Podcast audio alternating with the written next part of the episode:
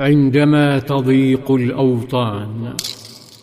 كلما أغار الطواغيت على بيت مسلم لم يجدوه ووجدوا حنين الجدران لتلك الوجوه المؤمنة والأرواح الشفافة والأصوات المتهدجة بقراءة القرآن.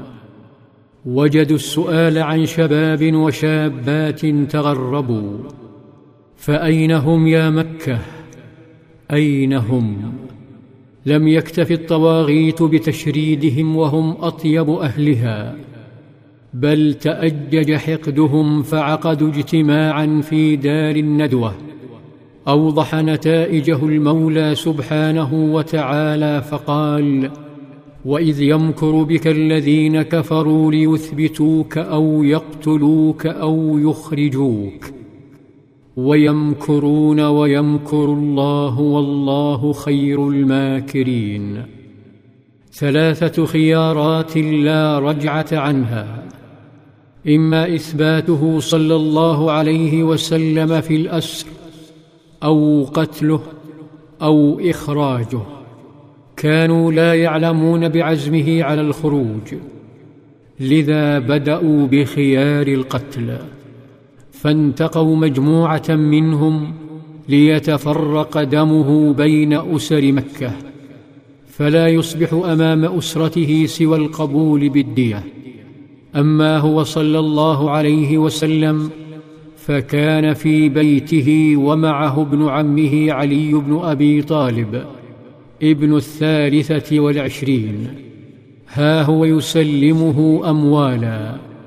لا ليلحقه بها في يثرب بل ليعيدها لأصحابها الوثنيين الذين لم يجدوا أكثر أمانة منه.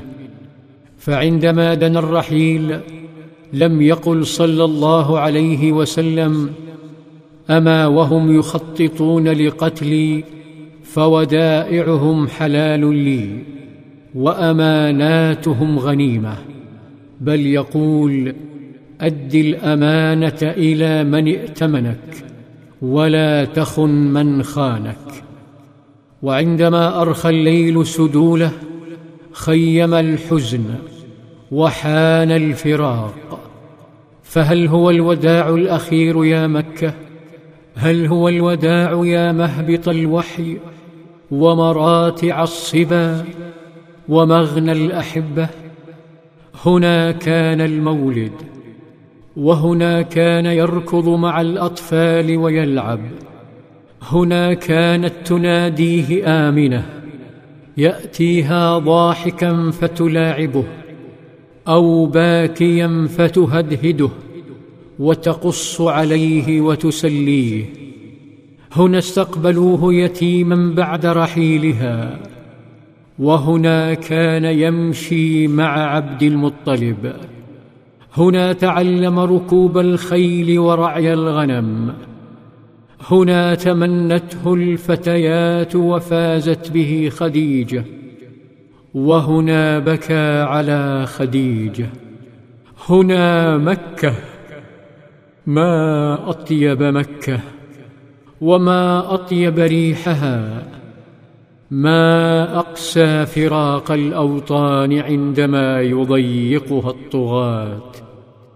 يقول لحبيبته وهو يهم بفراقها أنت أحب بلاد الله إلى الله وأنت أحب بلاد الله إلي ولولا أن المشركين أخرجوني لم أخرج منك.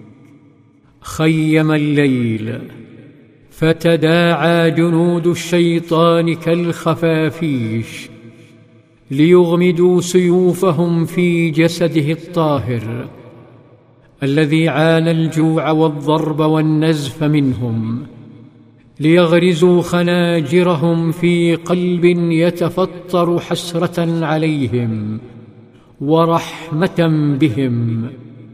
فيسليه سبحانه ويقول له فلا تذهب نفسك عليهم حسرات. إن الله عليم بما يصنعون. فهل هو الوداع الأخير يا مكة؟ في ظلال السيرة.